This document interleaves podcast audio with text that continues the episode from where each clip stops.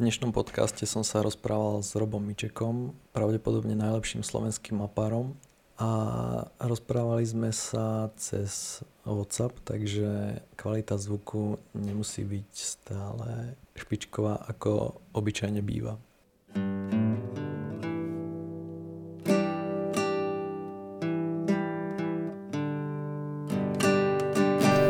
Včera som sa úplne bál, jak som išiel cez ma šmykalo. Mám teraz uh, celoročné gumy, som si kúpil a sú dosť klské na snehu. Hej. Takže... Na hovno v lete, na hovno Vieš ja som si nechal zimné celý rok, lebo som nejak nestihol, potom som išiel preč a hlavne strašne dlho bola zima. To, to, to bola zima proste celý maj, bola, až v júni sa niekedy oteplilo. tak, tak si vravím, potom som išiel mapovať, som sa vrátil, bol som týždeň doma cez leto, išiel som zase mapovať, si vravím, čak sa vrátim v septembri, veď to už nemá význam tie gumy, tak som ich nechal, proste zimné rok, proste to volte. A žena, čo má gumy, tak v servise jej tvrdo povedali, že koľko vy jazdíte? 10 tisíc ročne, to sa vám vôbec neoplatí ako meniť a po meste, hej. Fakt? Takže má, má zimné celý rok. Aha. A aj, aj, aj mnoho ľudí poznám, čo má zimné celý rok. Aha. No ja som si povedal, že Ľudia tiež... to ma, majú pokoj na 3-4 roky, potom gumu vyhodia a neprezúvajú to. Mhm. Ja som si to tak predstavoval s tými celoročnými a neviem, rozmýšľam, že ešte dokúpim lepšie. Dá sa ti dať nejak hlasnejší zvuk, buď to slabšie počuť. Uh, asi takto. Ja tu mám mikrofón. Teraz je to lepšie? Či... Lepšie oveľa. Hej. Tak jak sa máš? No turbulentne ako. Prečo? Takže to je doba teda toto um, veľmi zaujímavá. To bude história hodnotiť ako fakt nejaký zlomový bod. Si myslím, že Ja to tiež vidím ako zlomový bod. Písmenami veľkými do histórie ľudstva. Toto. Máš uh, dosť mapovania, či ani nie? No tak teraz som si nehľadal na zimu, hej, nič, lebo aj robiť to celoročne, tak to vieš, to je na hlavu, to proste nedáš, to potrebuješ vypnúť, čiže ma to tak nemrzí a uh, musím povedať, že mm, som samozrejme bojoval a bojujem s tým, jak zmizli zákazky skrz ten COVID, že sa neorganizujú preteky a podobne. Ale tým, že to robím dlhší rok a mám nejakých stálych zákazníkov, tak ma tak trošku podržali a prežil som to nejakým spôsobom. Ale prišiel som asi o 50% príjmov, čo som predtým zarábal.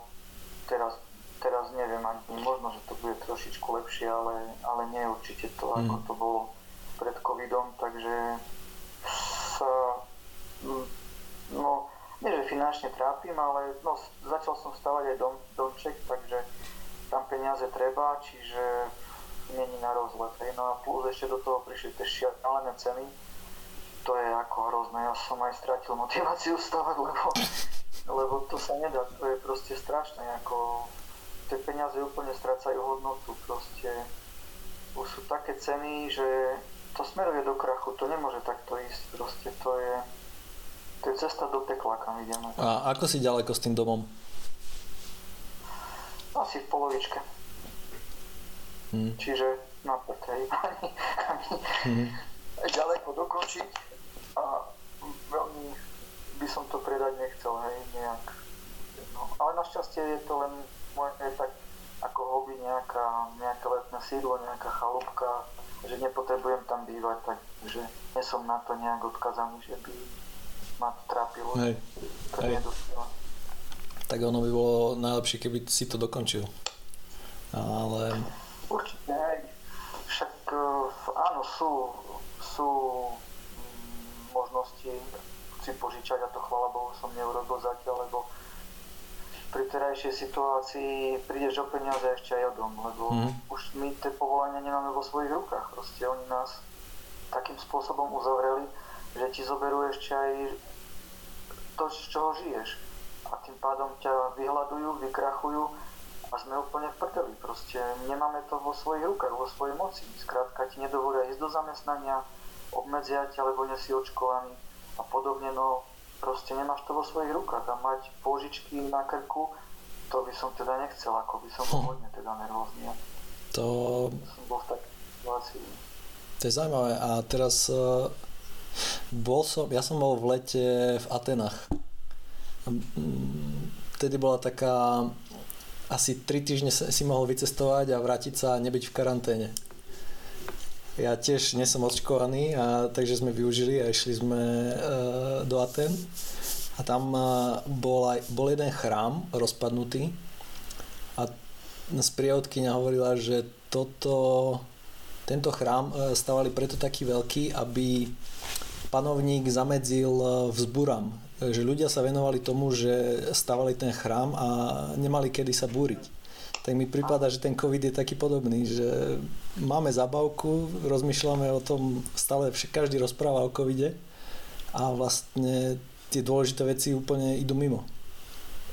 A toto sa stalo aj vo Florencii, že stavali tam tiež chrám a tak sa vlastne z krízy nejak dostali, že zamestnali tie mozgy ľuďom a dali im nejakú plácu, aj prácu, takže sa z toho potom nejak vylizali. A to, čo sa deje teraz po psychologickej stránke, ja mám manželku, učiteľku, to je niečo neuveriteľné. Ak tie deti trpia, koľko prípadov pribudlo, e, psychických, až psychiatrických by som povedal. Mm, strašne veľa, strašne veľa. To je jedna z púšť, čo ostáva.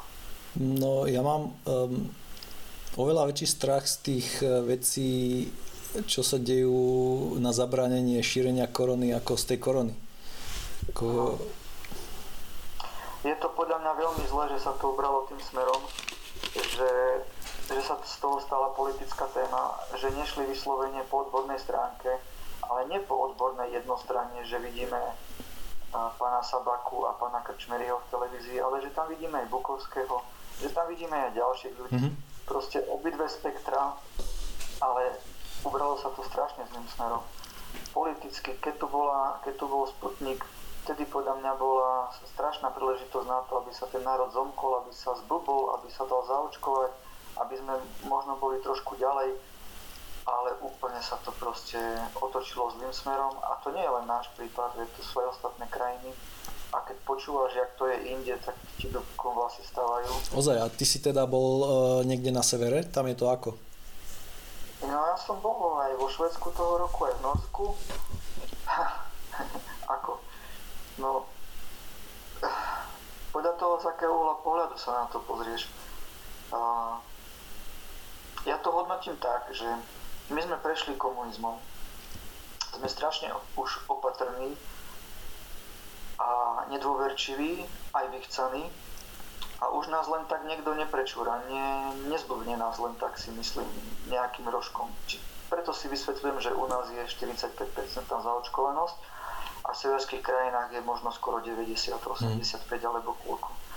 Oni proste sa mi zdá, že sú veľmi dôverčiví, veľ, veľmi naivní, majú tam strašne veľa migrantov a stále to nechápu, že je to pre nich nebezpečné a podobne. A a nemajú s tým ľudia problém sa tam dá zaočkovať. Pre nich je to... Oni počúvajú, skrátka, oni sú zvyknutí na počúvanie, mm. na mhm. pravidlá mm. A tie pravidlá rešpektujú. Však si bol v tej Škandinávii, to je obrovský rozdiel oproti nám, že my tie pravidlá, keď sa zadajú, tak my prvé, čo nás napadne, ako ich obísť. A toto tam neexistuje. Proste toto tam není.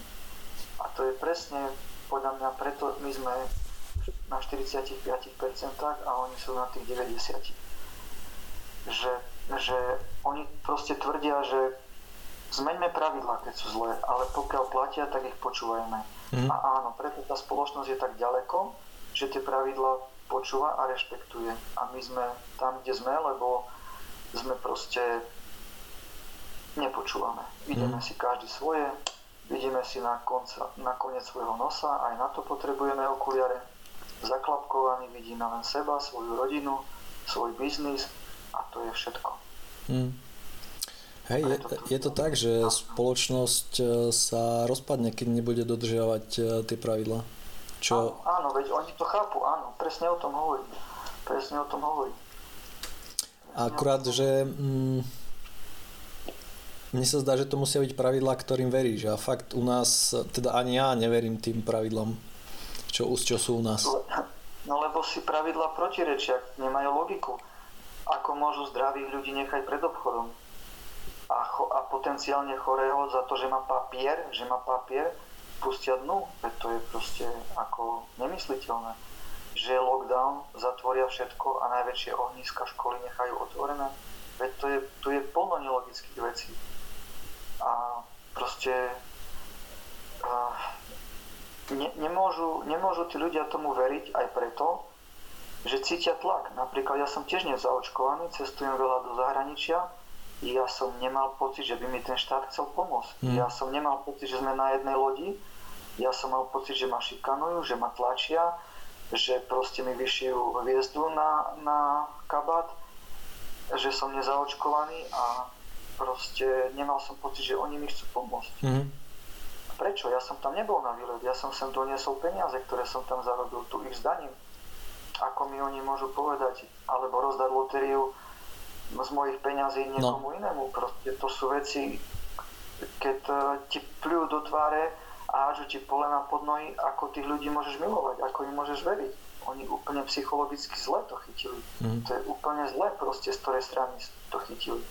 Ten národ sa mohol zaočkovať, ja nie som proti očkovaniu len tu mala byť, mala tu byť e, odborná debata o tom všetkom. Malo sa to ubrať iným smerom a politici sú vykonávateľmi našej vôle. Ale u nás to tak nie je. Oni proste vyhrajú voľby a koniec. Proste my máme moc a vy nás budete poslúchať. No nie. No proste, keď je 50% ľudí proti očkovaniu a on je vykonávateľ vôle ľudu, no tak musí nájsť pre nich alternatívu. Mm-hmm. Ako s covidom, že sú lieky, že sa to dá liečiť, alebo niečo iné. To je jedno, čo si on myslí o tom, že, že je očkovanie iba jediná cesta. To je nepodstatné. Má tu 50% ľudí, ktorí tvrdia, že nechcú ísť touto cestou. No tak proste musí takto konať. A nie, že po svojom, že dali ste mi moc a teraz ja vám budem rozkazovať. To je úplne zlé. Hm. Z hľadiska tých keď sa, keď sa dostaneme k orientačnému behu tak neviem, či si počul nejaké z tých podcastov ale prvá otázka no, jak, si, jak si mi poslal ten link, tak som si poču, popočúval zo pár, no, že chcel som vedieť, o čom to je. Takže ste sa bavili o orientiaku väčšinu. No, tak prvá otázka je, a ako si sa dostal k orientačnému behu? K orientačnému behu som sa dostal na základnej škole a nebol to orientačný beh, ale išli tak veľmi prefikanie na nás a bola, bol to strelecký krúžok akože. A, a cez, cez duchovky a cez strelecký krúžok, čo deti strašne baví, hej, strelba na terč a podobne, tak sa nám to strašne zapáčilo, no a potom nás vlastne ten tréner alebo školiteľ zobral k lesu, že poďte, že zastrieľame si pri lese, no tak sme telocvične vlastne odišli e, pod les a potom, a ja som tu pripravil takú mapku a že skúste ako pobehať a nájsť to a tak, no tak dobre, ostrieľali sme a sme proste išli pobehať, juli, to bolo perfektné, no a boli sme ako partia takých e, decák. A nás to bavilo proste takto s mapkami. Samozrejme sme tomu nerozumeli, ale bola to zábava. Boli tam chlapci, boli tam dievčatá, bola tam sranda a boli sme proste s puškami po lese, všeli. A on, on to mal on to mal pripravené, že... Prosím? To mal... Ja si myslím, áno, boli to orientiaci čistokrvní, len takto cez strelbu nás dostali k orientiaku. A začal si... A je, strašne zaujímavé, je strašne zaujímavé na tom to, že to už je ako moje osobné, že a Deje sa to v Šulerochu, to je taký lesík pri, pri meste. A práve teraz ja sa tam angažujem aj s mojimi kolegami, aby sme tam vybudovali multifunkčný areál. A presne na strelbu.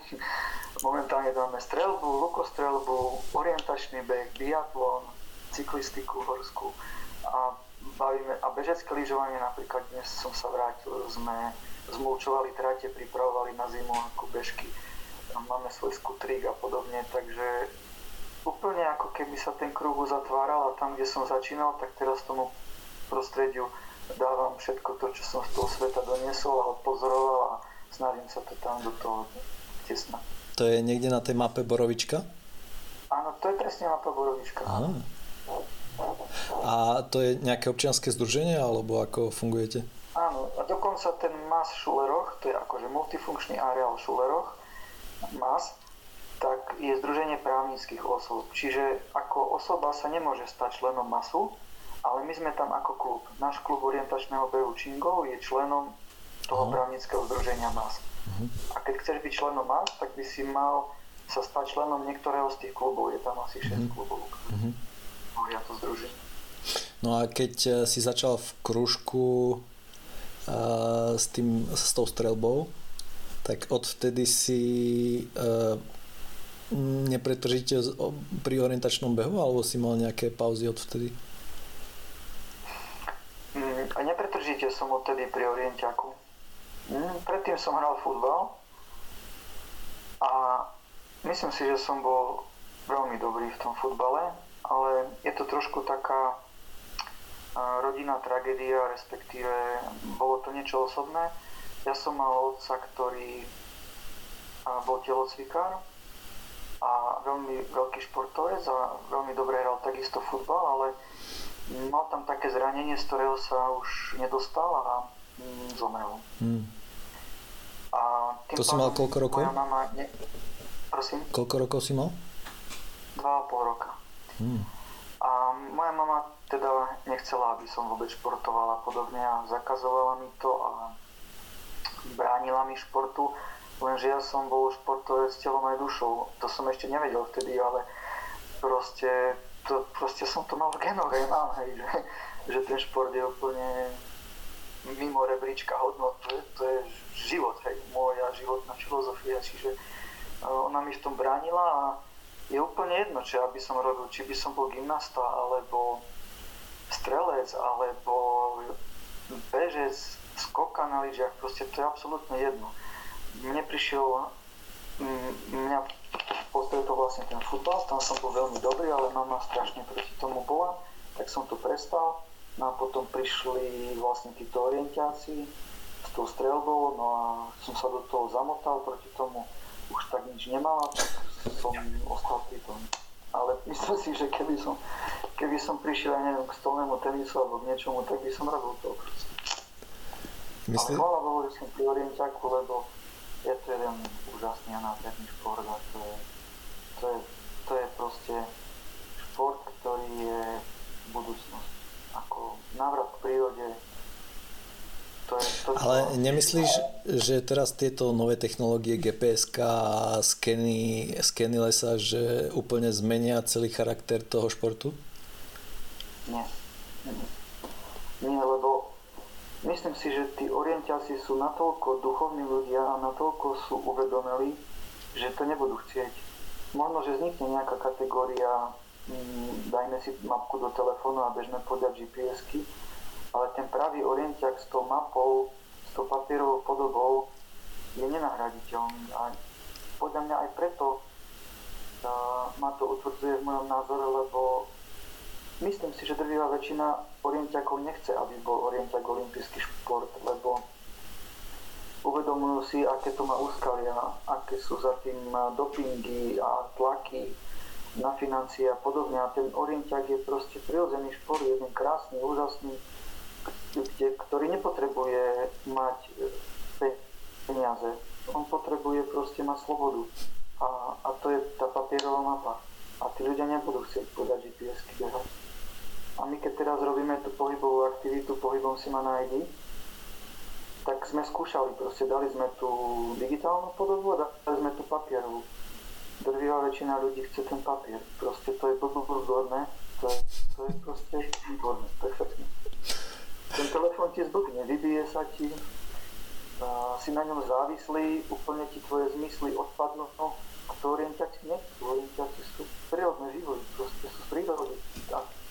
tak to cítia.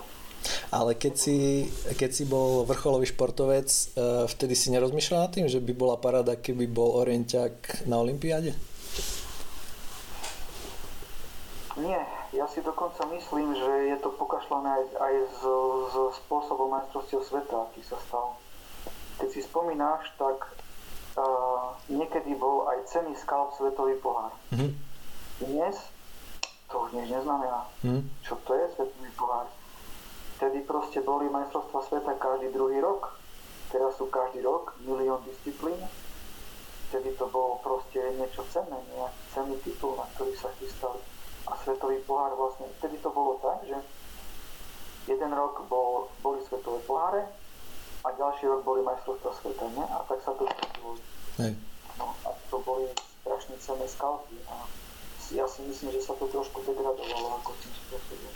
Že, že sa to rozšírilo na disciplíny, ale hlavne, že ich je veľa a že, že ich je veľa, no. Proste nie je to už tak cenné. Už ten majster sveta môže byť už pomaly v 4 alebo 5 disciplínach, hej? A vtedy si mohol byť iba v jednej. Individuálnej a, a v štafetách. Hej. A koniec. Čiže to bolo, bolo to cenné, to bolo výnimočné, raz za dva roky. Hej, Ale asi je dobré, že ten, tie majstrovstvá sveta teraz rozdelia na tie šprintové a lesné. Od... Pozri, je, je to vývoj, niekam to musí ísť takže nemôže sa asi ostať pri tom. Ja som rak, spiatočník, tak odo mňa asi inú odpoveď nečakaj, ale, ale určite sa to niekde musí pohnúť. A ja si dokonca myslím, že ten orientiak je natoľko kvalitný šport, že vôbec na tom nezáleží. Ani nezáleží na tom vrcholovom športe, na tom orientiaku. To robí, keď si uvedomíš, tak z tej masy, čo na svete robí orientiak, no koľko je to, 5%, 3%, 2% mm. ľudí, ktorí robia tú špičku, ktorí, ktorí idú na majstrovstva sveta a podobne, ale tie tisíce, tie 10 tisíce, 100 tisíce ľudí, čo behajú orientia, to sú proste ľudia, ktorí majú radi prírodu a nepotrebujú tie vrcholné podujatia. To je zaujímavé. Ale zase sú to strašne spojené nádoby a bez tej špičky by to nešlo, by sa mhm. to nepohynalo, nevyvíjalo. Čiže potrebujeme tú špičku, potrebujeme to majstrovstva sveta, potrebujeme ten vývoj. Ide to dobrým smerom, by som povedal ako v tom, že sa vyvíjame niekam. Takže, ale v podstate ich nepotrebujeme, hej, lebo orientiak je o niečom inom. Tak na... My sme mali nedávno debatu, že ja som bol presvedčený a asi stále aj som, že vrcholový šport vlastne spoločnosť nepotrebuje, ale teraz nedávno som počul taký príbeh, že ako výkon vrcholového športovca dokáže motivovať e, človeka, čo sa športu vôbec nevenuje v úplne inej oblasti. Takže možno, že ten vrcholový šport e, je dobrý, ale mám pocit, že strašne veľa človeku dá, ale aj mu vezme v iných oblastiach že potom zaradiť sa do normálneho života je, môže byť ťažké pre toho vrcholového športovca. Samozrejme, že hej, veď, veď je to aj doložené určitým um, zlyhaním ako v oblasti alkoholizmu, v oblasti užívania drog, psychickým zrútením a tak ďalej. Samozrejme, že, že toto sú úskalia toho športu, ale treba si aj uvedomiť, že tí ľudia, ktorí sú úplne na tom vrchole, tí majstri sveta a podobne, to nie sú obyčajní ľudia. To nie sú ľudia bežní. To sú vyhranené osobnosti. A vďaka, že sa dostali alebo začali robiť ten šport a niekde sa uplatnili, lebo možno by trpeli v tom živote, mm. keby, ho, keby ho neurobili. Čiže to nie je bežná vzorka ľudí, to sú fakt, že exoti, alebo ako by som to povedal máš, ľudia tak. Máš pocit, že v Orientiaku je, sú iní ľudia ako je bežná populácia? Určite. Dokonca by som povedal, že každý ten šport si priťahuje určitý druh ľudí. Že futbalisti sú taká jedna partia, ktorá je na nejakej úrovni myslím, v rebríčku hodnot a správaní a podobne. A basketbalisti napríklad. Ja som študoval aj telesnú, aj som bol vlastne dlhé roky športovec na Dukle a podobne. Čiže ja, ja v tom mám úplne jasno, že tie športy združujú typy osobností. A, a do orientiaku presne idú takí ľudia, ktorí sú blízki tebe, mne a podobne. S futbalistom by si si nerozumel, to ti garantujem. Hej? Že sú to proste iné typy osobností a, a takto tie športy presne združujú tých ľudí. Hej, to, to, to je zaujímavé. Mm, a čo podľa teba majú spoločné teda orientační bežci? No, ten spôsob života, tú filozofiu, ten les, tú prírodu, tú voľnosť, tú slobodu, to, že nie sme medzi sebou superi, ale máme supera tú trať. A to je podľa mňa veľmi vynimočná vec toho orientiaku. Ja neviem, ako ty pociťuješ orientiak, ale ja som nikdy nesúťažil proti Davovi, Jožovi, Ferovi, ale vždy som súťažil proti trati. A keď sme prišli proste z tej trate, tak sme sa dali partia dokopy a sme začali o tom rozprávať, ak sme tú trať porážali. Ja, ja vnímam to tak, že my máme spoločného nepriateľa, že nesúťažíme medzi sebou. Ale tí atleti nie. Oni sa tam idú pohrísť na, na tie dráhe alebo na tom cestnom behu. Ale ja v Orientiaku som nič také nezažil. Proste po trati, keď sme ju prebehli, tak sme sa vždy zišli a bola družná debata proste o tom. A nie o tom, že ja som ťa porazil, alebo čo, proste neviem. Aj ty to vnímaš ako, ja to vnímam tak. Ja to vnímam tak, že určite som chcel vždycky poraziť Dava. ja nie. Ja som proste tu ale keď som, keď som chcel podať dobrý výkon, tak uh, som si musel povedať, že idem... Uh, vôbec som nesmel rozmýšľať nad tým, že toho dáva uh, chcem poraziť. Musel som rozmýšľať nad tým, že musím ísť čisto a rýchlo. To je všetko.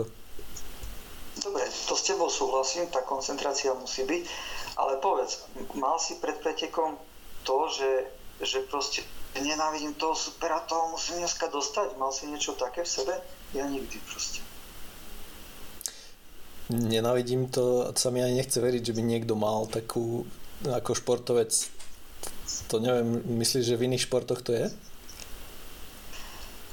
No tak ja si myslím, že tam musí byť nejaká taká ako rivalita, veď predsa tí futbalisti by sa nepobili na ihrisku alebo hokejisti, keby nebola medzi nimi nejaká mm. nevraživosť.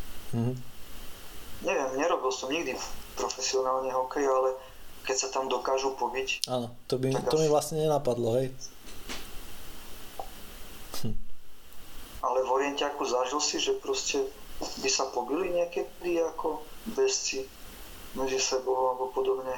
Myslím si, že v atletike sa také niečo akože stane na nejakom cestnom behu, keď sa potkneš alebo niečo.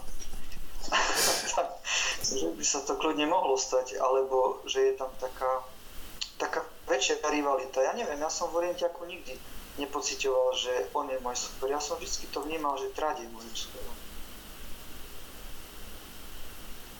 Ja som to určite pocitoval, uh, že vnímal som ostatných superov a chcel som ich poraziť. Ale... To áno, to áno, ale nikdy som... Mm, ja som vždy k tomu takto pristupoval, že keď pôjdem čisto a porazím tú trať, tak to, ten výsledok bude spravodlivý. A keď sú tam lepší športovci, tak ma porazia. Mm-hmm. Ja som to tak vnímal stále. Mne sa teraz e, tento rok, e, bežal si tam e, v Kamenci pod vtačníkom? Nie.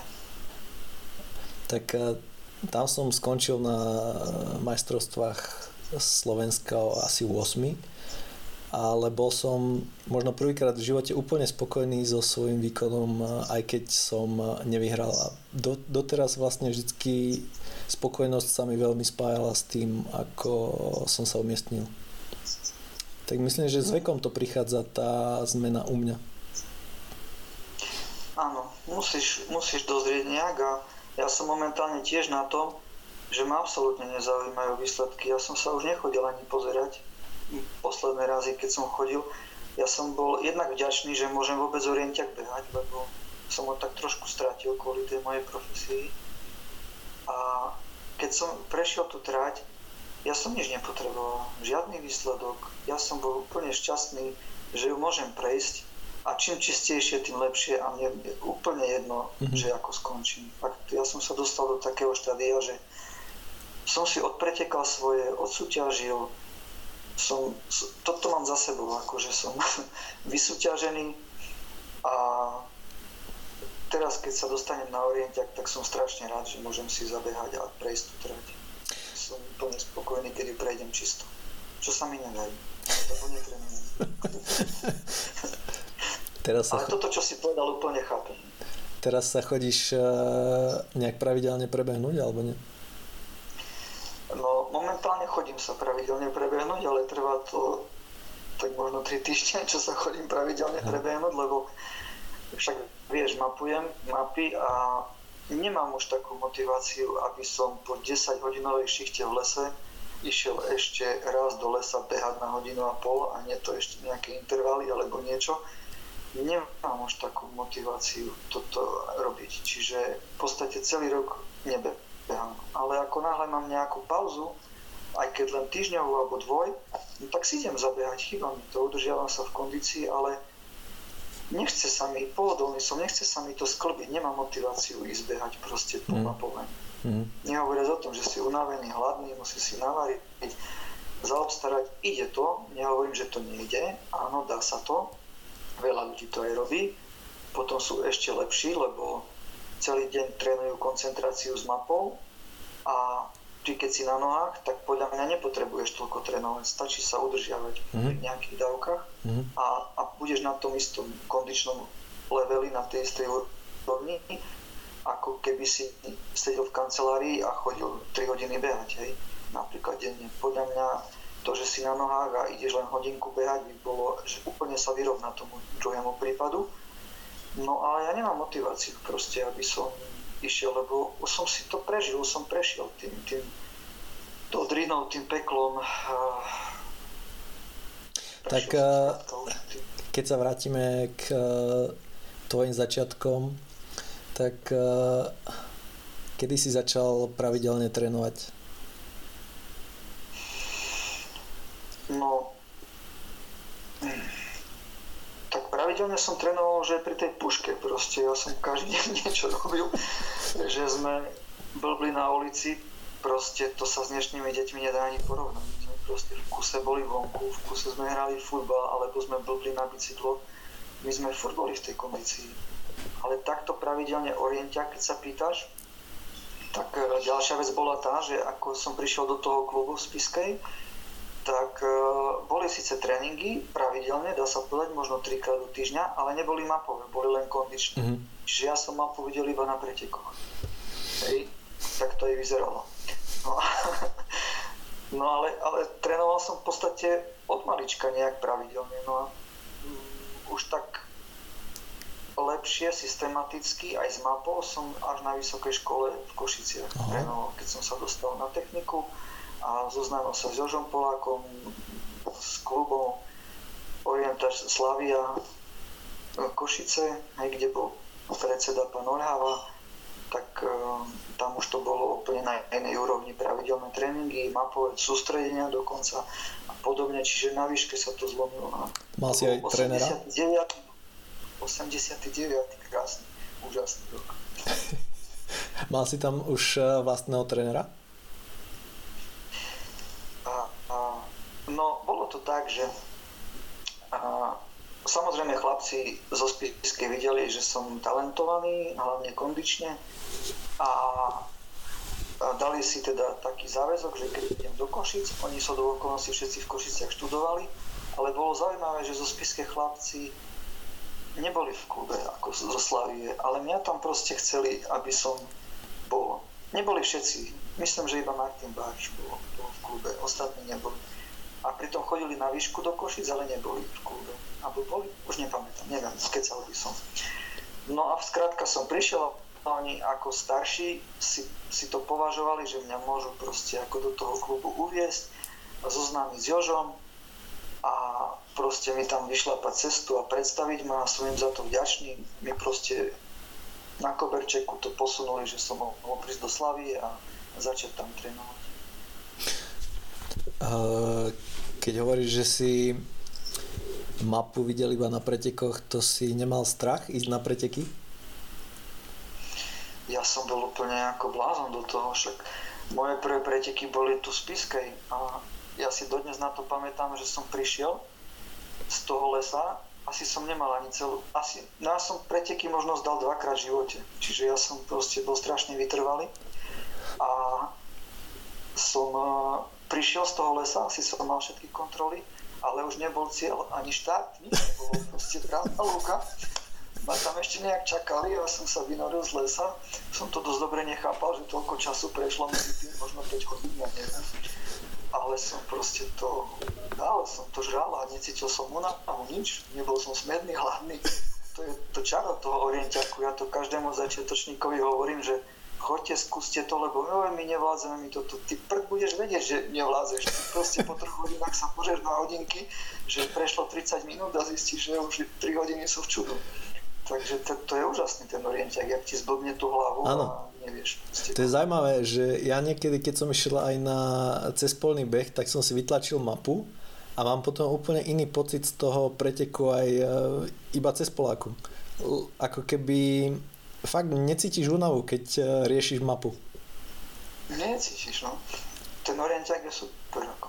uh, uh, kedy si bol tam nejaký zlom, že si začal mať pocit, že mape už rozumieš?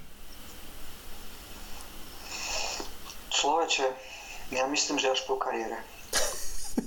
že áno, keď som, zač- keď som začal mapovať uh, mapy intenzívnejšie, tak vtedy, vtedy som pochopil totálne podstatu a, a s čím tam ten mapár superí a prečo tá mapa ne, nemôže byť dobrá a, jak, a že sú aj zlí mapári a dobrí mapári. Čo ako bežec som si ani nemyslel, že niečo také existuje. Ja som stále veril tomu, že na mape je pravda, hej? Mm-hmm. že to tak naozaj je. Lenže to tak není, lebo ten mapár proste na to nemal čas, alebo nemal na to bunky, aby proste urobil dobrú mapu. A ja som proste bol naivný v tom, že, že som tomu veril, že všetko je pravda. A vybral som si zlý zachytný bod a potom som tam blúdil a nemohol som to nájsť. Čiže ja som tú mapu pochopil až po kariére, si myslím. Čiže vďaka mapovaniu, hej? No, vďaka mapovaniu a myslím si, že je viac menej žiaduce, aby, aby aj súčasní pretekári mapovali, ale mimo sezónu, aby proste pochopili tú mapu. Aby vedeli, s čím tam zapasí ten kartograf, že sú miesta skrátka, ktoré sa nedajú mm-hmm. zmapovať, mm-hmm. čoho sa držať. Ja si myslím, že je žiaduce, aby aby aj juniori a dospelí si niečo skúsili zmapovať. A myslíš, že, že, mo, že to majú mapovať už teraz tými novými um, technológiami s gps a... Kľudne, kľudne. Kľudne, aj keď je to fakt, toto mapovanie už teraz s týmito modernými technológiami, to je... Už to nie je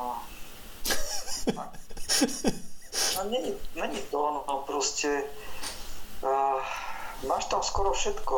Má to inú dimenziu, tak by som povedal, že to pôvodné mapovanie na, na folie s ceruskami, ďalkomerom, výškomerom, buzolou alebo na čistý papier, iba na ortofotku, vešaním hajzlačikov alebo niečo po stromoch, aby si vôbec vedel, ktoré si zameral.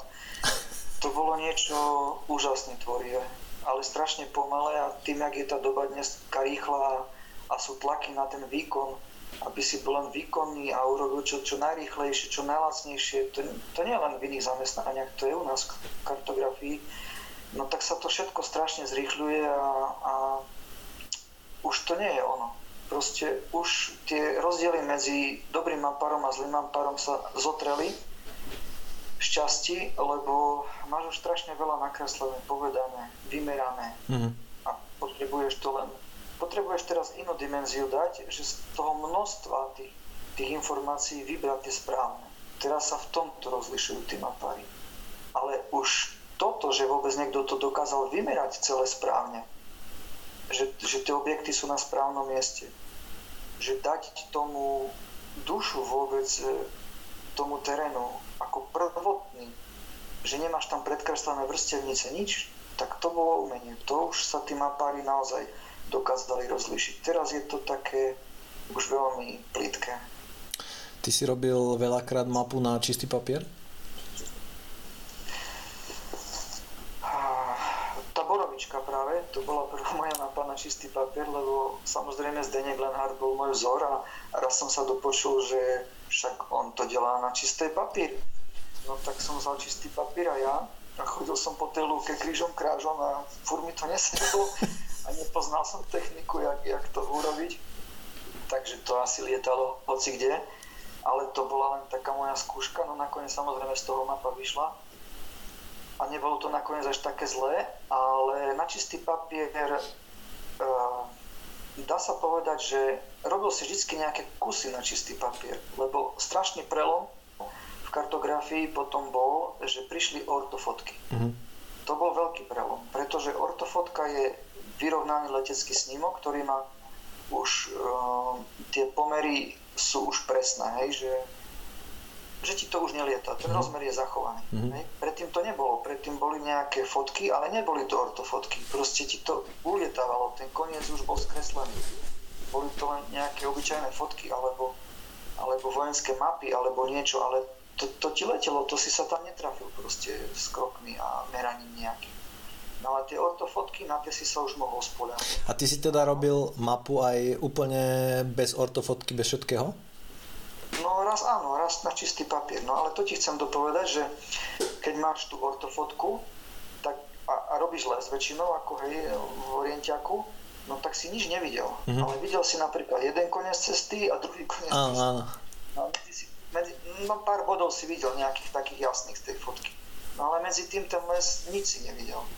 No takže to bol čistý papier, ale už si to mal aspoň trošku ukotvené v celej tej sieti, že a toto sú moje pevné body a tých sa budem držať mm. a medzi to si to vždy rozratával a rozpočítaval, čiže veľakrát si robil na čistý papier, ale len také oka, hej, ano. si si to vyrovnal a potom si tie oka robil na čistý papier.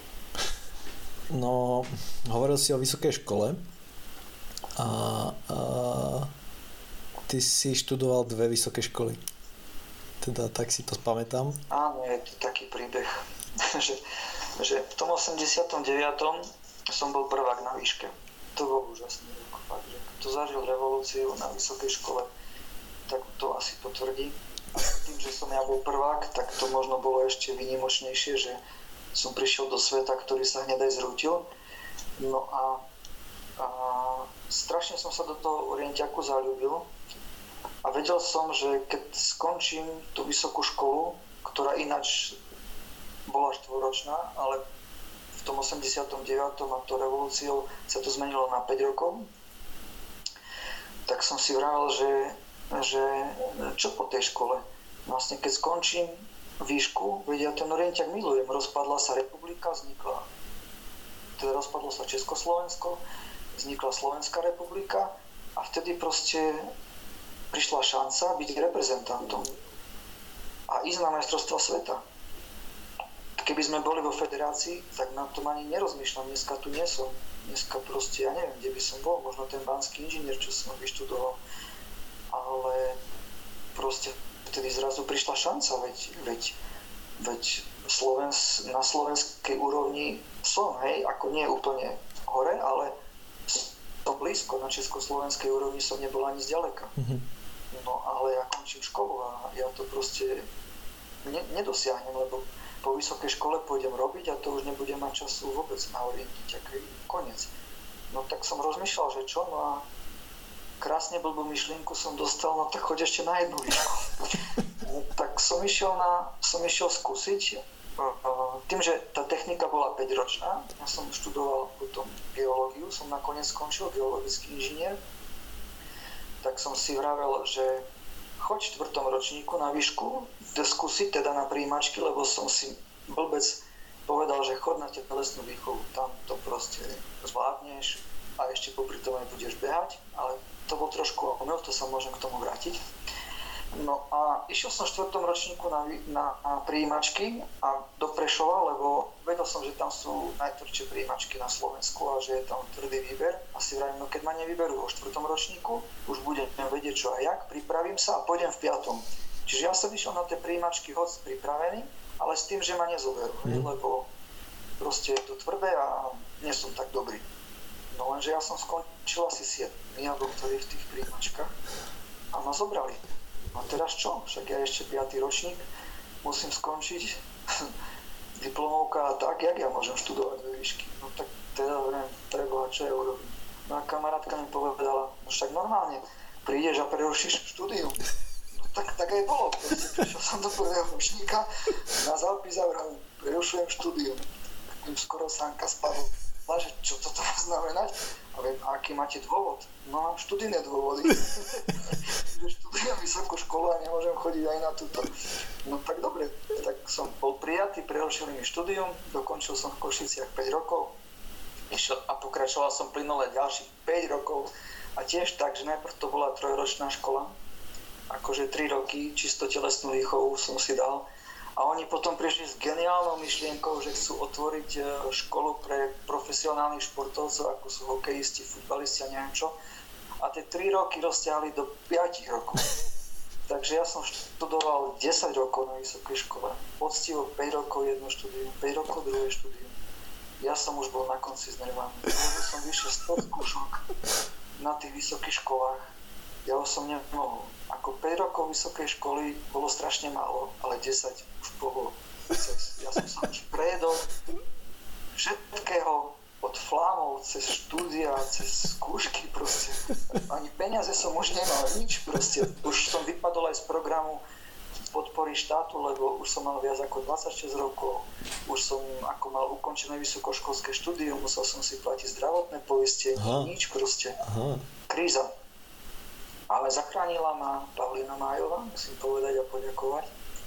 Vtedy, vtedy robila mm, trenerku a samozrejme vedela, že, že študujem tu telesno a ona vlastne tiež je telocvikárka aj Ďuro a, a nejak ma, ako, keby, ako keby ma zobrali k sebe, by som povedala, ponúkli mi trénovanie.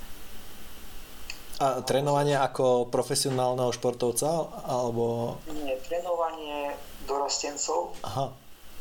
Nemal to kto robiť a bola taká veľká odmovka, taká kríza. No a Jasné, vlastne veď ty si bol aj môj tréner. Áno. A prišli vlastne s tou myšlienkou, že my ti aj nejaké peňažky dáme, veď mi stačilo proste nejakých 100 korún alebo 200 alebo 300 a že si to nejak zober pod svoje krídla. No tak to ma zachránilo, musím povedať, lebo som mal aspoň na nejaké štúdium, veď mama ma financovala, lenže 10 rokov 10 rokov, proste to zase odtiaľ potiaľ. Takže som to s problémami dokončil, aj, aj s takými, že vôbec voľovými, aj, aj s finančnými, že som tú myšku dokončil, lebo čo som mal peniaze, tak som dal do orienťaku, na sústredenia, na výstroj a podobne, čiže to všetko išlo preč, čo som mal. A ty si sa no, teda... Keď trénuješ, tak nechodíš na brigády a podobne. No. Bolo to ťažké. Kedy si sa dostal do reprezentácie, koľkoročný?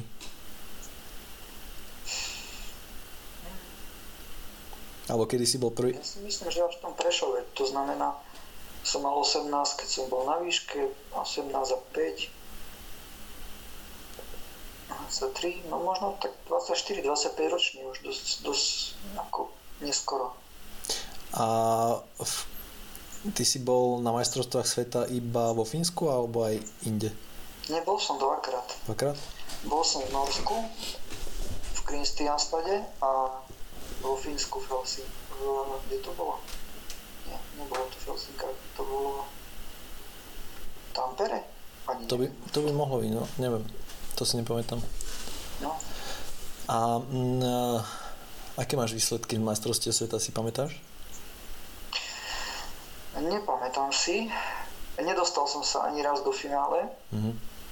A myslím si, že určite som nepredal tam to, čo som v sebe mal. Myslím si, že som nemal dosť skúsenosti na to, aby som dokázal tú formu urobiť tak, aby bola na mestrovstvách sveta. myslím si, že som dosť sa vyčerpal v tréningu a nemal som už silu na tých majstrovstvách sveta. Nemal som dobrú regeneráciu, podporné prostriedky, teraz nemyslím také ako, že by, že by si si niečo šľahol, ale už aj ten vitamín C je, je dôležitý a vôbec nejaké jontové nápoje a tak, ale to všetko stalo proste nejaké peniaze, ale treba na to mať a, a bez toho sa to podľa mňa nedá teraz robiť, aby si podával špičkové výkony a nemal nejakú syntetickú stravu. Čiže z tej prírodnej stravy si myslím, že sa to nedá ako dosiahnuť. Mm. Čiže určite tie jonťaky a gelové tyčinky a povie čo všetko, podľa mňa to nejde. Aby len, aby len z obyčajnej stravy si podával super výsledky. No a toto som nemal. A, a hlavne som sa v tom tréningu dosť vyčerpal a tá super kompenzácia neprišla v ten pravý moment, na tom pravom mieste. Čiže to bola asi príčina, prečo som tam nejak lepšie nezabehol. Čiže moje výsledky neboli dobré na majstrovstvách sveta. A ty si bol... Nedostal som sa do V tom období si bol uh, sám sebe trénerom? V podstate, hej, a vždycky som to s, s Jožom Polákom nejak konzultoval a, a držal som sa nejak jeho skúsenosti, ale aj to som zistil časom, že každý z nás je individualita a nes, nesadne mu tréning toho druhého. Že to fakt musia byť veci ušité na mieru. A aj, aj mi nesedelo napríklad, keď som trénoval s Marianom Davidíkom a Ferom Libantom, oni boli niekde inde. Hlavne intenzívnejšie. Hej, mm-hmm. že ja som potreboval niečo iné. A podľa mňa každý z nás je veľmi, veľmi vyhranená osobnosť, v Orientiaku zvlášť, a není univerzálny model. Až na ten som postupne na to prišiel na Dukle v Trenčine, kde som sa dostal ako športovec a čerstvo vyštudovaný telocvikár som sa dostal úplne k úžasným veciam, pretože na Dukle fungovalo niečo také ako diagnostické oddelenie, kde vlastne boli profesionáli, ktorí radili športovcom, aby podali lepší výkon. No a do okolností tiež si ma obľúbil ten podplukovník Standa Olšak, veľká kapacita. A zasvetil ma do tých tajov toho, ako ten tréning robiť. Objavil som tam spektrálnu analýzu variability srdcovej frekvencie, čo je úplne úžasná metóda, ktorá stanovuje tréning na základe tvojho vyčerpania, ale, ale meraním parasympatika, sympatika, proste vedeckým spôsobom zmeraná tvoja únava. Mm-hmm a na základe toho čo je, stanovoval tie Čo je parasympatikum a sympatikum? Vagotónne nerstvo, auto, autonómny systém, proste ako, ako sa správa, správa hm, skrátka nervový systém, mm-hmm. ako nerstvo sa tvoje správa, ako, ako regeneruješ, ako prebiehajú tvoje automatické činnosti v tele a podobne. Mm-hmm. No, no a, a to bolo e, pred tými druhými majstrovstvami alebo pred prvými? Áno, to bolo pred tými druhými majstrovstvami, to je veľmi dobrá otázka, lebo ja som sa tam dostal e, k týmto informáciám všetkým. Potom to skončilo tak, že ja som už mal kľúče od, to, od tej kancelárie a už som sa tam chodil merať sám, dokonca som tam spával, lebo na izbách bol hluk. Vojaci si to vôbec nevážili, títo zakladiaci tam, že môžu športovať do zblbnutia. Ja som bol čierna ovca Dukle, na Dukle, lebo ma považovali za nejakého podivína, pretože som trénoval jak blázon a oni boli radi, keď môžu z tréningu ujsť, čo som ja vôbec nechápal lebo tam boli napríklad zápasníci a oni mali svojho trénera a ten ich čakal o 8 v telocvični, že poďte, trénujeme, byli sa celý deň, potom sa byli aj na vychádzkach všade a boli radi, keď môžu z tréningu ujsť. Ale ja som proste to nechápal ja som bol iný, ja som chodil trénovať sám, ja som trénera nemal, ja som chodil dvakrát na Brezinu behať denne. A vás tam bolo viac? Či bol si sám orienťak? To poviem, tretíkrát som bol uh, v telocvični, tam bola, tam bola obrovská telocvičňa, kde boli zápasnícke žinienky, posilovne, boli tam proste možnosť regenerácie. Ja som počas jedného roka v Trenčine vyšiel dvakrát alebo trikrát do mesta. Ja som v kúse trénoval a bol v tej telocvični, ja som bol šťastný, jak blcha. Ja som nepotreboval žiadne mesto, nič, ani domov som nešiel na vychádzku. ja som bol happy. Ja len ľutujem, že tá vojna bola iba jeden rok a to je tá otázka, čo si sa pýtal, že či to bolo pred tými majstrovstvami sveta. Áno, ale ja som aj zmenil spôsob tréningu. Jožo mi to síce vyčítal, že, že trénujem málo, ale mne jasne ukázali tie výsledky a tie merania, že ja som rodený vytrvalec, že ja mám parasympatikus tak pretočený, že pulzy stojí vyššie, než pulzy v ľahu. Počkaj, hneď som tu, uh, niekto, hneď, hneď sa ti...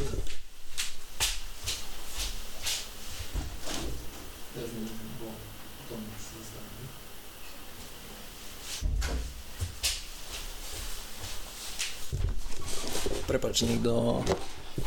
Že pul, pulzy... pulzy... Ja, si, ja si dodnes pamätám, jak ten plukovník na mňa pozeral a vraj mi, robot, to nie je možné. To snad iba Indurajna som videl, že má, že má taký puls. Ja som si meral každé ráno, som tam chodil na merania. To je taká rufierová skúša modifikovaná a, a predtým sa ti merá ako puls v kľude. A mne tam, ja som mal, si pamätám dodnes, som mal jeden úder, teda mal som, že 32, akože puls. Kľudový? On na to nechápal a bežne som mal pulzy okolo 35. Akože fakt, fakt také nízke on to nechápal a to bol môj problém. Lebo ja som napríklad potom pri 180 umieral. Ja som ako na 200, to, to ako v žiadnom prípade, hej. No a proste ten môj anaerobný prach to bolo úplne niekde inde a on vraví, ty absolútne nepotrebuješ vytrvalostný tréning, proste vôbec. Ty proste potrebuješ riešiť iba intenzitu, tak ja som zmenil úplne filozofiu u mňa na základe tých meraní a som behal akože relatívne málo, ale to bolo dosť, len, len oproti tomu, ako predtým. Mm-hmm. Som behal už menej, ale viacej som išiel do intenzity. A stalo sa to, že ja som tú mapu nedokázal čítať pri tej intenzite, ktorú som získal. Mm-hmm. Ne, nebol ten súlad, nebola tá súhra. A to som počas toho jedného roka, čo som bol na Dukle, nedokázal spojiť. A prišlo to až po vojne. V tom 2001, keď som mal ísť na tie majstrovstvá sveta. Zrazu proste mi to šlo. Ja už som robil, už som trénoval skôr málo, hej, lebo už som nemal čas, som chodil do práce. Ale zrazu to začalo sypať, zrazu sa to spojilo a išlo mi to celkom fajn. No ale No a tak som sa dostal na tie majstrovstvá sveta, tuším, že som skončil druhý v nominačných pretekoch, hneď za Marianom. No, no ale, ale mm, počas toho tréningu na vojne, keď si trénoval intenzitu, to si, tam si vôbec nemal možnosť to súčasne s mapou trénovať? na mape? Mal som, ale to bola mapa z Ferencjošku, lebo predo mňou, ja som tam bol sám orienťak, to sa vrátim k tvojej otázke, ale tiež mi tam vydúpali cestičku Peter Jurčík, ktorý bol radioorientačný bežec, ale bol majster sveta. A to si tam veľmi považovali a vlastne dali ho podpísať, čiže bol tam profík a Peťo akurát končil a tiež mi ako dopomohol k tomu, že som tam prišiel ja ako orientačný bežec. Boli tam ešte dvaja rádiorientačné bezci ale predstav si, ani raz so mnou nešli na tréning. Ani raz nemali tú odvahu ísť behať. si to predstav. No. No. Veľký rešpekt. Tak um, Takže, keď si odišiel z tej vojny... Ja som, ešte dopoviem, ešte dopoviem, aby si vedel. Na Dukle v Trenčine sú také stabilné, alebo boli, sú tak, také stabilné športy, ako bolo zapasenie, veslovanie, kanoistika, čo to tam bolo, silový trojboj a potom boli hokejisti, ale zvlášť. A my sme boli družstvo rôzne. A tam bol, bol som ja, tí radioorientační bezci, koničkár tam bol, tanečník tam bol, karaterista tam bol, čiže úplne taký mix. Takže my sme nemohli mať trénera, mali sme nejakého akože manažera, ale trénovali sme si individuálne. No a mňa nikto nepotreboval strážiť, skôr naopak potrebovali ma to ubiť, aby som tam nepotrhal. uh, spätne, mm, podľa teba, čo si mal urobiť inak v tej príprave na tie majstrovstva, aby to vyšlo? To, čo som hovoril. Uh, silný realizačný tým, ktorý by ti jednak poradil a ktorý by ťa finančne zastrešil, že nemáš problém uh, so sústredením, s nápojmi jontovými, že si pod stálym lekárským dohľadom, že ti merajú tú krv, ako si na to s vitaminami a podobne. Skrátka by ťa pripravili, ako pripravujú Sagana, že, že je stále na meraniach a stále je pozorovaný a stále je úplne niekde na dovolenej hranici niečoho. A myslím v tréningu, v tréningu, čo si ešte mal zmeniť? No, ja som to skôr nespoznal, že, že potrebujem viacej ísť do tej intenzity, lebo tá vytrvalosť je mi prirodzená. Mm-hmm. To, to asi. Mm-hmm. A keď si bol na tej výške, um, koľko zhruba mapových tréningov si mával za týždeň, alebo ako, ako si riešil mapové tréningy? Keď hovoríš, že na vojne minimum, a to bola asi chyba, lebo ako orientačný bežec nebehať na mape, to budeš rýchly, ale nikdy nebudeš rýchly v lese? No musím povedať ešte k tomu, no, no dobre, lenže oni, ako náhle som dosiahol prvé výsledky, to bola nejaká dlhá trať a neviem, či nebola aj v Maďarsku, ja som tam nejak dobre skončil a na tej Dukle boli úplne ako z toho nadšení, že ja som na nejakých medzinárodných pretekoch v Maďarsku skončil tretí alebo štvrtý. To strašne brali a hneď ma nedali ani do služby že ty si len trénuj, ty si dobrý. Samozrejme to podraždilo ostatných spolubojovníkov, že ja nemusím do služby a dávali ma za príklad, takže nemali ma radi tým pádom, lebo som netrčal. A uh, uh, pušťali ma na sústredenia. Hej. Potom sa to zlomilo. Ja som bol na vojenskej službe v Trenčine a bol som 3 týždňa alebo mesiac vo Švedsku na sústredení napríklad. A to ti platili vojaci, alebo to si sám musel platiť? No, no neviem, či dokonca niečo mi aj trošku nezaplatilo. Aha. Tam bol totiž najväčší problém na tej vojne to, že keď to vyšlo v rozkaze, tak ti to aj zaplatili, hej? Čiže najväčší problém to bolo dostať do rozkazu. no, takže, ale chodil som, mohol som ísť do Tatier, 3 týždne som bol v Tatrách na sústredení a proste mohol som ísť v podstate, kde som chcel, aj dá sa povedať. A nemo... to bolo bomba. Um, Takže som to tam prosto neriešil. Čo by si potreboval tam urobiť, aby, ťa, aby si ťa tam nechali? Skúšal si niečo na to? No, no oni aj chceli, no, že už to tak zvažovali, ale tie výsledky neboli na medzinárodnej úrovni a keď som sa tam mal porovnať s nejakými olimpionikmi, tak vrajím neblbnite, však ja proste nie som takýto akože športovec, ale nebolo k tomu ďaleko, aj padla reč aj na to. Ale uh, nemal som až taký oslnivý výsledok. Hej. Mm. Dokonca ten tréner môj bol aj prekvapený, že nechápal to, on bol cyklista, pán Gráč, úžasný človek, ako nikdy na ňo nezabudnem. To, bolo, to bola jedna chodiaca múdrosť. Jeho vyštvali z cyklistiky, to je zase iný príbeh a prišiel k nám do toho družstva rôzne. Predstav si, on bol, on bol federálny predseda cyklistického zväzu niekedy. Vieš, čo to bola za kapacita? Uh-huh. Vieš, ak vedel po anglicky. A skončil tak, ako skončil pri, na Hambu, pri našom družstve rôzne. On bol, on bol 11. alebo ktorý bol na olympijských hrách v Tokiu v cyklistike. Uh-huh. A potom, keď som študoval vo Švedsku v tej knižnici Dvolehofe, kde sme boli a som našiel tú olympiádu z Tokiu a našiel som fotku z dojazdu tých cyklistov a videl som, že on bol 11. takým spôsobom, že športovalo 15 cyklistov a že išlo o galusky. On mi potom povedal, že nemal ten ťažší prevod, ktorý by potreboval aj vládal vtedy, tak to je ten úžasný výsledok. Ako to bola taká kapacita.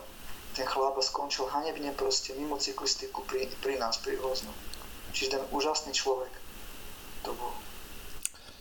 Um, ale počkaj, čo si sa pýtal? No, som sa zamotal teda. Už neviem, čo som sa pýtal, ale teraz sa opýtam... A či si nechali nechať, nie? O tom? No, áno, áno. No a on, on teda, on, aha, vidíš, už mám jasno. A on teda uh, nechápal, že keď mám také dobré výsledky, podľa neho to boli dobré výsledky, hej, že som skončil, ja neviem, v slovenskom pohári nejak dobré, druhý, alebo, alebo tak, hej, sme mali ligu, že, že akože ťa nezoberú do reprezentácie a nepozvú na sústredenie. On také veci nechápal, napríklad. On bol z toho hotový, že, že ja som reprezentant a že idem na preteky a spím v telocvični na zemi. Vraj, to by žiadny cyklista nedokázal. A keď som ho volal na ten orientiak a potom sa to stalo, lebo po mne prišli Gulohamer, Ogurčák, hej, Gurky, prišli na, na Duklu po mne. A išli sa na armádne majstrovstvá sveta do Rakúska. A nemali tretieho do partie, to je jedna vec, a jednak som ešte aj ja mohol ísť ako rok po vojne, uh-huh. po základnej službe. Tak ma zavolali a on konečne, ten tréner išiel sa pozrieť na Orientia. Konečne ho videl že, že čo to je. On bol hotový proste z toho, že čo to je za šport. Ako... Nechápal, že jak, jak môžu ľudia takto jednoducho žiť a nemať nároky nejaké na, na ubytovania, na stravu, že proste sú tak oddaní a tak milujú ten šport, že to, to by žiadny cyklista mi nešiel proste, keď ne, nebude spať v hoteli alebo podobne. Čiže v tomto je ten orientiak krásny. Že Ale to sa asi dneska už trochu zmenilo, nie? No, zmenilo sa, áno, zmenilo sa, ale v tej dobe to bol pre ňa šok. Mm. A on vtedy povedal pamätnú vetu a ja, ja dodnes tomu verím, lebo on mal vo všetkom pravdu. Ako som vravel, to bola chodiaca encyklopédia a on vtedy presne povedal tú vetu. Robo, to je šport budúcnosti. A on to, on to tak povedal, že ja tomu dodnes verím a som stotožnený s tým a verím tomu, a vidím, aj ak robíme teraz tú pohybovú aktivitu, pohybom si ma nájdi, že tí ľudia budú chcieť návrat k prírode a my tam sme, my sme pripravení na to. A po tej vojne si teda mal rovno posledné majstrovstvá vo Fínsku. Mm, a tvoj plán bol hneď po majstrovstvách skončiť s kariérou, alebo ešte si chcel pokračovať ďalej v, vo vrcholovom športe? Vieš čo, ani ti neviem povedať, aký som mal plán.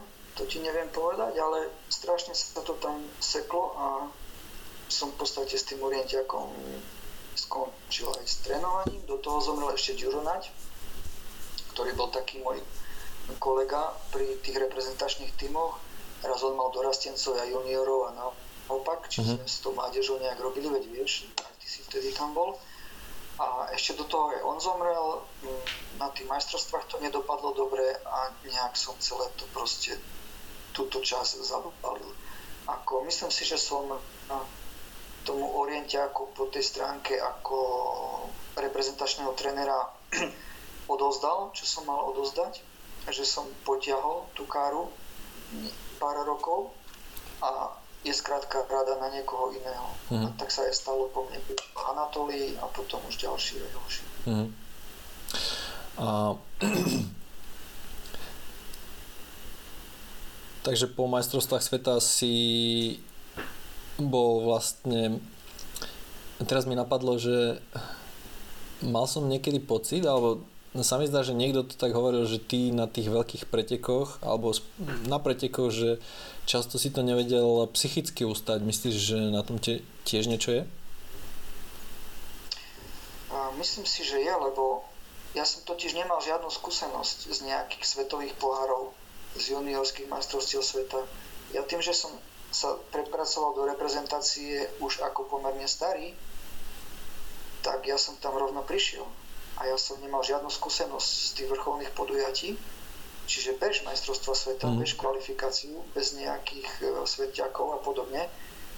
A to nebolo dobré, lebo ja som tam ucítil jednu takú vec, na ktorú dodnes spomínam, strašne silnú energiu od tých ľudí. Tam, tam sú strašne silné mozgy. A oni sa mi asi do tej hlavy nejak dostali. Nebol som na to pripravený, že niečo také existuje že ťa niekto porazí aj silou myšlienky a, to podľa mňa existuje. Ty musíš byť tak sústredený na tých majstrovstvách, že sa ti nikto nedostane do tvojej mysle a musíš si ísť svoje. Mhm. Ale ja som mal otvorené oči a som bol vyhúkaný zo všetkého, čo sa tam deje a nebol som asi dobre sústredený na to, na to podstatné, čo mám robiť. Ale ja som tú skúsenosť nemal. Mm. Keď si to tak spätne uvedomujem. Že preto to asi tak bolo a, a musím povedať potom aj druhým dychom to, že tam boli úplne iné kubatúry, než, mm. než som bol ja. Čiže asi by sa nemalo súťažiť, že muži a ženy, ale podľa nejakých kubatúr, lebo keď máš raz pľúca 4 litrové a Jožo Polák má 6,5, tak asi ťažko proti nemu superiť. Hej. Ale poraz, porazil si aj jeho niekedy? Ja ani neviem, možno asi raz. Mm, takže vlastne po majstrovstvách sveta tých druhých si bol uh, vyhorený? Skôr sklamaný a znechutený. Hm. Takže koľko si si dal uh, pauzu od orienťaku alebo od... Uh... Nedal som si pauzu. Prešiel som k mapovaniu. A ako si sa dostal k mapovaniu? No, nemal som to, k tomu ďaleko, lebo jednak strednú školu som mal v Banícku. Študoval som tam hlbinné vrtanie, zameranie ale mali sme strašne veľa geodetických vecí a meraní. Potom som išiel vlastne na výšku Banickú, tam sme mali opäť plno meračiek a podobne, čiže ja som to, toto vedel, ako, rozumel som tomu, ako treba tvoriť mapy. A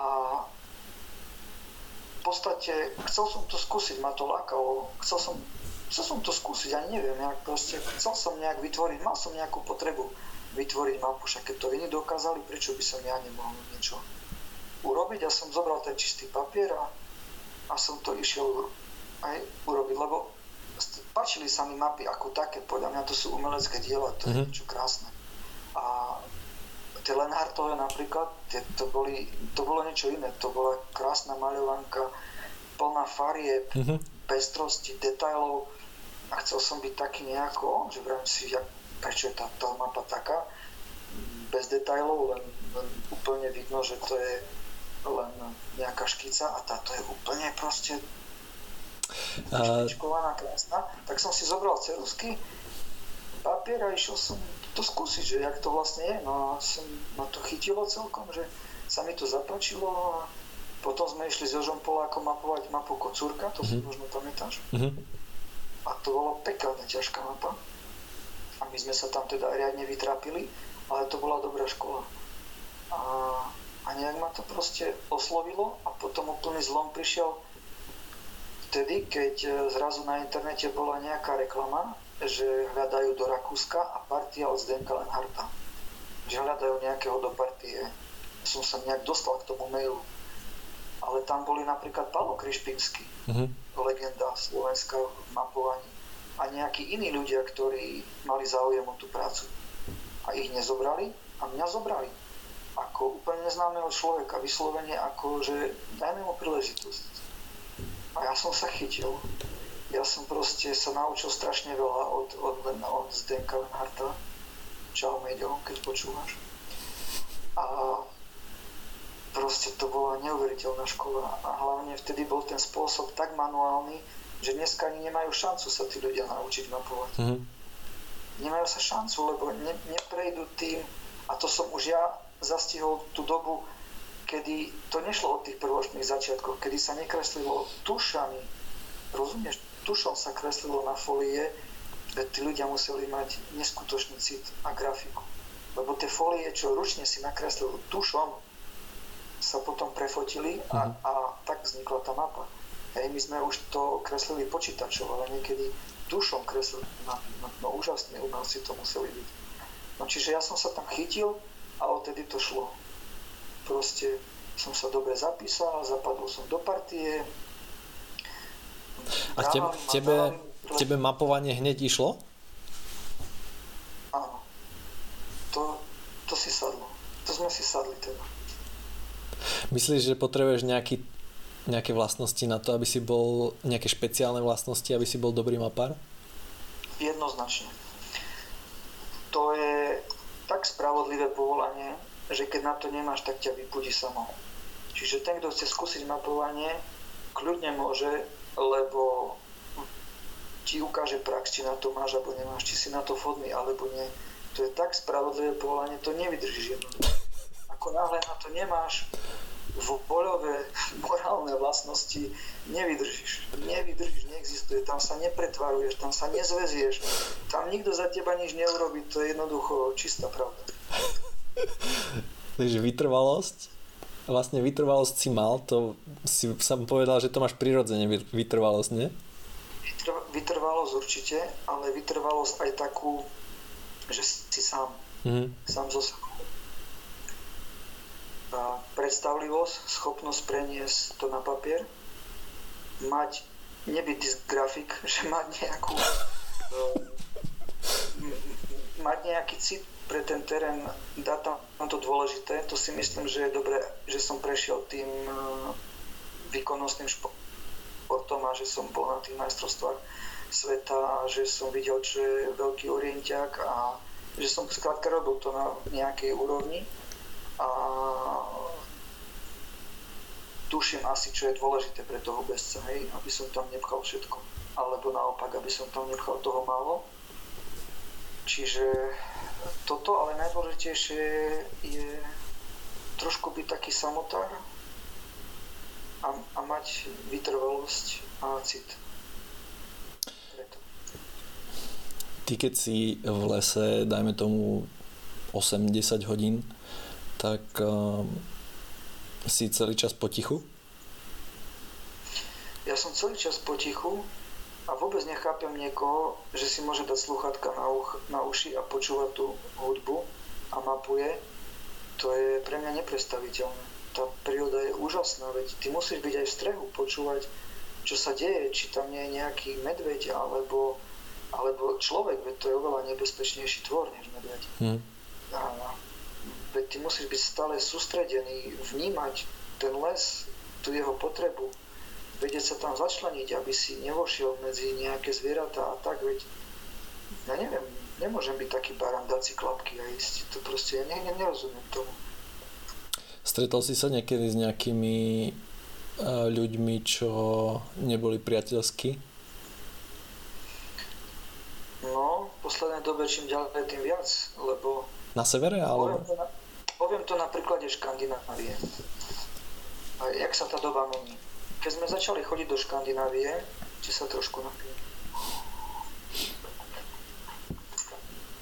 Keď sme začali chodiť do Škandinávie pravidelne mapovať, to je možno 13 rokov dozadu, a vieš, ako sú tam mapy. Je les, ale končí vždy pri nejakých mm-hmm. domoch. No oni tí škandinávci chcú vždycky mapovať mapy po cestu. Uh-huh. Čiže medzi lesom a cestou sú ešte domy. Takže vždycky musíme trošku aj tie domy nejak zmapovať. No a keď sme tam začali pred 13 rokmi chodiť a že sme mapári a robíme mapu pre orientiak a toto tamto, tak nás pozývali na čaj, že poďte, joj, dajte si a tak. Teraz sa tá doba tak zmenila, že už volajú na nás policajtov a nie čaj. Mm. Čiže ľudia sú nielen zvieratá, ale ľudia sú vystresovaní, vynervovaní, boja sa. Nie je to už také priateľské, ako bolo. Uh-huh. A uh, áno, stretávam sa s tým a hlavne pri šprintových mapách. No, ja. ja som už mal toľko policajných zásahov na moju osobu Hej. a, a security systém a podobne hlavne napríklad v Osle, keď som mapoval okolo ambasád americkej a veľvyslanectiev a podobne. Bolo to nekrátko po Breivikovom útoku samozrejme, ale proste šialené už ako uh, pochybujú ľudia o ľuďoch, že ten svet už je veľmi v takých sračkách by som povedal. Ja keď som v lese a počujem nejakých ľudí, tak uh väčšinou sa snažím sa skryť a vyhnúť sa im. Áno, ja mám tiež tú tendenciu, presne. Hm. Že potom idem radšej mapovať niečo, čo som ani neplánoval, ako chodiť tam pomedzi nich. Áno, áno, presne. A hlavne, keď mapujem súkromné pozemky, alebo okolo súkromných pozemkov a teraz ani v tej Škandinávii tam ľudia žijú tak, že nemajú ani ploty, hmm. garáže majú otvárané a strašne ťažko ti je povedať, že toto už je súkromné, to by som mm. tam nemal ísť. A u nás je to tiež pomerne podobné. Napríklad naposledy v Čechách, čo som teraz mapoval, tak a, a som ani netušil, že som na nejakých súkromných pozemkoch, no a sú ľudia už agresívni na, na, to, na tie svoje majetky a nie každý to pochopí, že ty tam chceš len urobiť mapu a ísť preč. Mm. Čiže je to čoraz väčší problém. A nie sú to značené veci, že nevieš, že si na súkromných veciach. A je to problém. No. S, s, s ľuďmi je problém. Hmm. So zvieratmi. Ešte mi napadlo, že mm, ty si na svoje mapovačky na mapovačkách si bol s veľmi veľa rôznymi mapármi a Dokážeš tých mapárov rozlišiť iba keď sa pozrieš na ich kresbu mapy? Šťastie áno.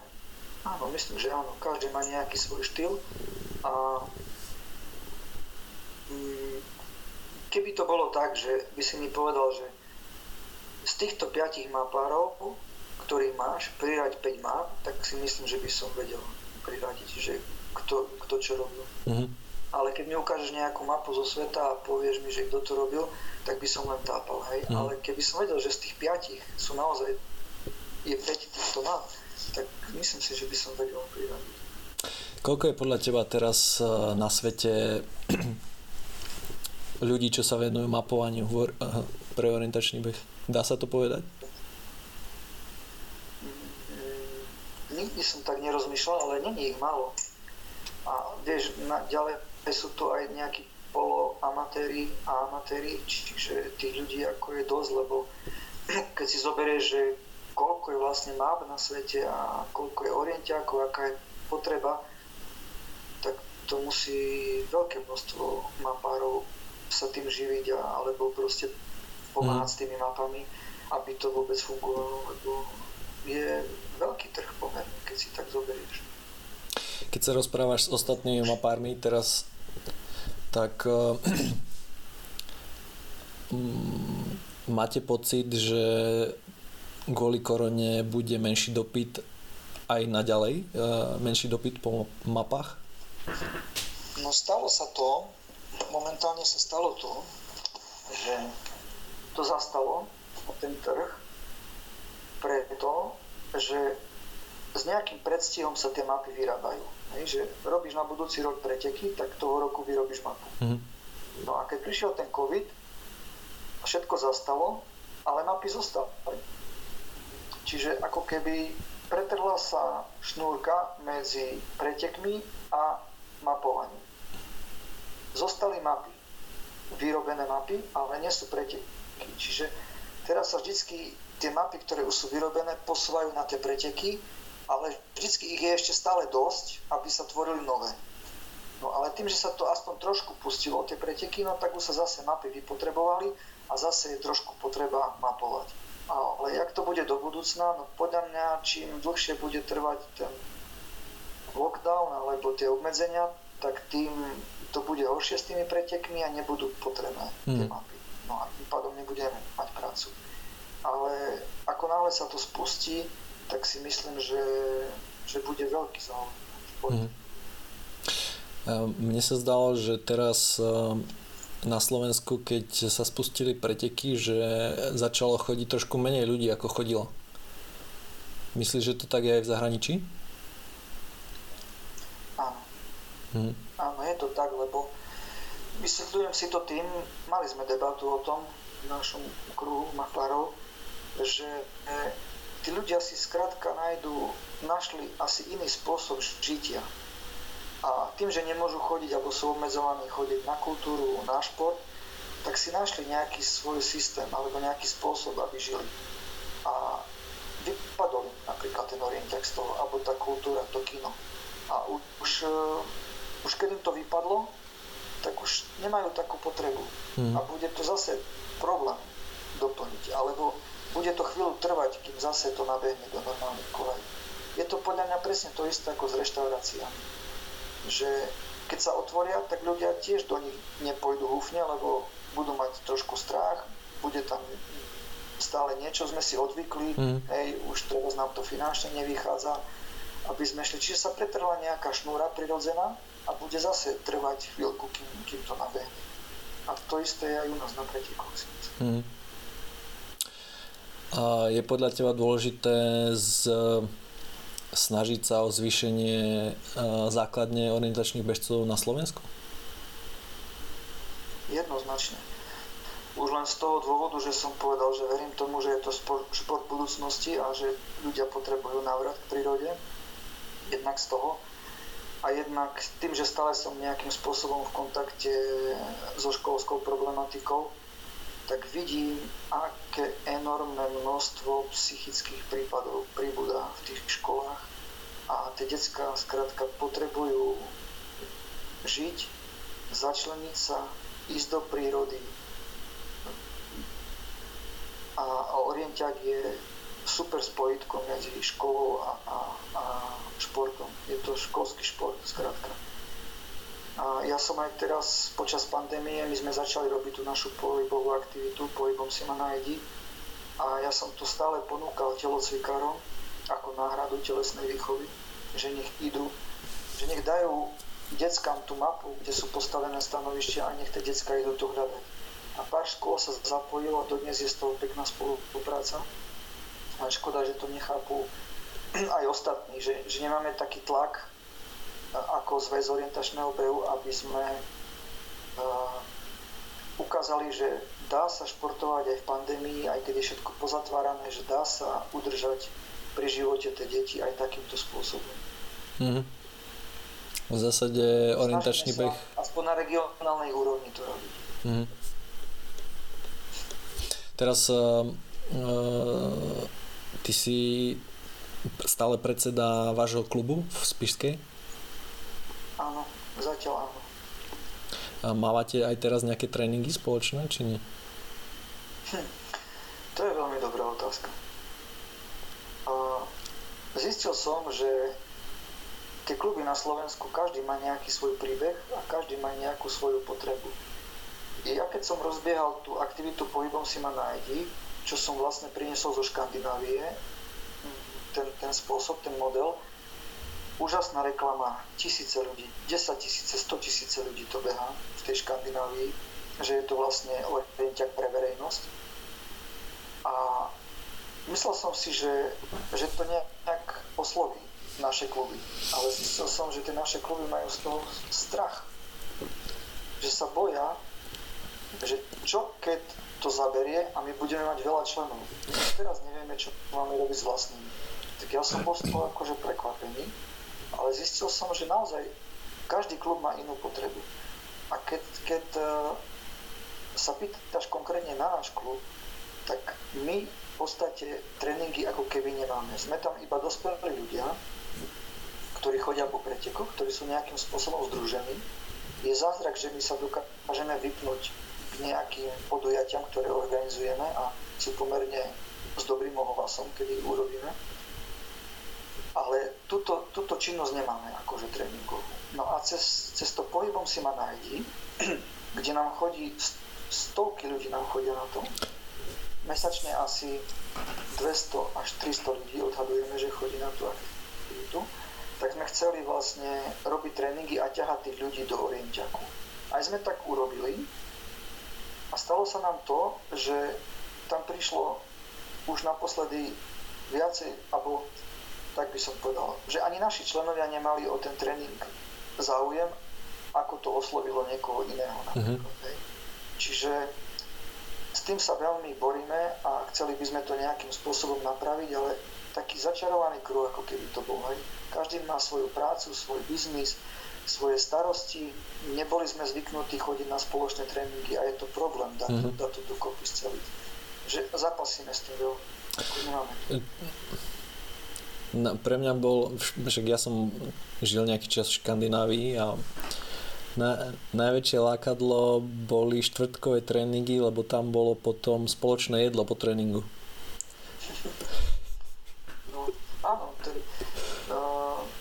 spoločenská stránka je strašne dôležitá. Preto sú tam tie klubové chaty. V tej Škandinávii je tam skoro tma. a oni ten klubový život potrebujú. Oni by sa upili k smrti, mm. alebo by to tam bolo hrozné, keby oni tie chaty nemali. Oni to skrátka potrebujú. Mm.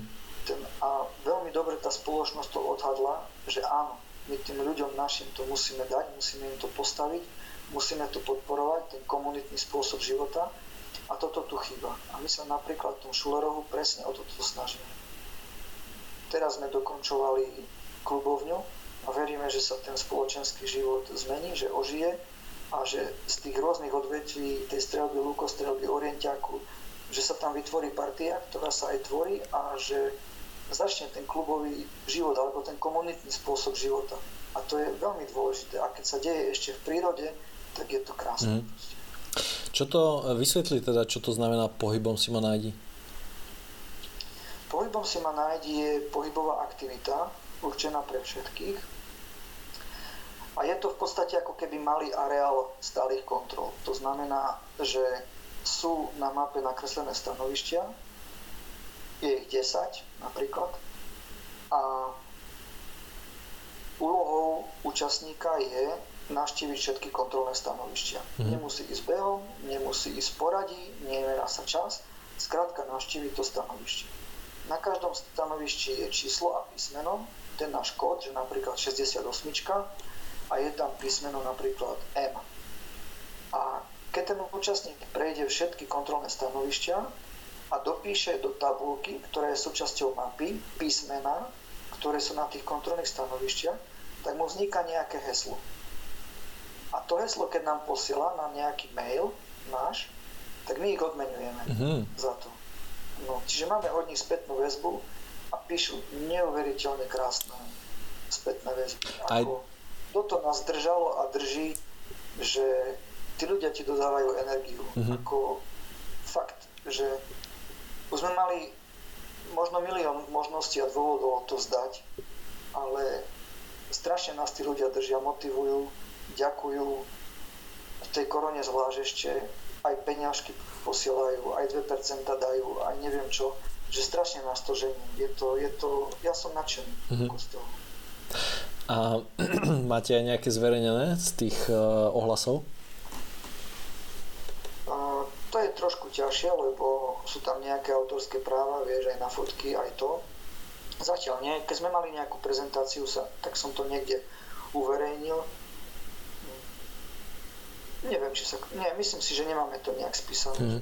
sa k tomu dalo dostať, ale to sú to sú tak krásne príbehy, to, to nevymyslíš. No, teraz ty z tvojej kariéry um, napadne ťa nejaká, nejaký zážitok uh, z Orientiaku, na ktorý si rád spomínaš? Ježiš Maria, tých je, tých je teda neurekom. Od, od tých prvotných, keď sme chodili ešte za starých dobrých socialistických čias do Jičina na 5 preteky. To, vieš, jednak je to tvoja mladosť, čo si vždycky považuješ, že to tak bolo. A ešte tá nostalgia za tým socializmom, to je proste niečo krásne, čo bolo ako vtedy. Hej, že bezstarostné, bez problémov, bez závisti, bez peňazí, proste len čisto prírodný zážitok, jak hovoria. A ja som... Proste.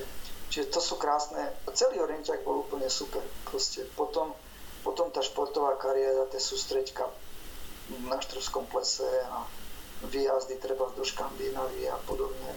To sú všetko perfektné veci. Vieš, ktorý zážitok uh, uh, Davo viackrát spomínal, že ste boli niekde v Čechách po preteku sa najesť v hospúdke. No, ja som bol veľký žráč ale tak nenormálny, že dodnes to nechápem. Ja som dokázal zjesť naozaj celý chleba, celý veľký taký pecík chleba s, s celým maslom a litrom mlieka. Ja som to dokázal zjesť. Ja som mal kyselinu, pasovnicu, neviem čo, proste. A chody som jak palica, ja som to proste dokázal zjesť. A tak som šrotoval všetko.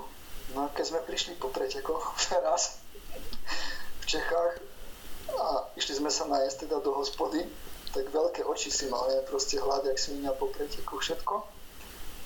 Tak sme si objednali proste kopy. kopy proste dvojité zemiaky, režne, polievky, všetko, piva. A som to začal do seba dávať, ale jak, jak ma stiahnutý žalúdok po tých pretekoch, že ti to nejde, ale proste tie oči by chceli. No tak som to dával, dával, dával, zaliehal s pivečkom, ale už som cítil proste, že to už je tu. A bolo to tak veľa, tak som musel to ísť dať von, lebo už toho bolo. Takže tak.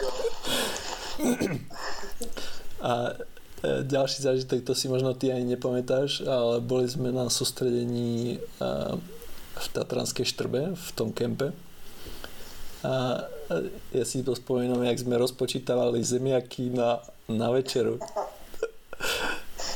Ty si rátol kilo zemiakov na každého. Áno, áno, to bola úsmevná príroda. Veľmi si spomínam na oči majicu tvojej. Keď dievča proste z Banskej Bystrice na mňa pozeralo s vypleštenými očami, lebo ja som bol tréner, varil som vám a teda nevedel som, koľko mám nakúpiť, nie? No tak som si vral, tak dám ako, asi, že koľko ja zjem, nie? No tak kilo zemiakov na osobu. Ale horšie bolo, že ja som to nakúpil aj uvaril, ale tie deti proste už nemohli. A nechápali, čo sa deje, že toľko zemiakov okolo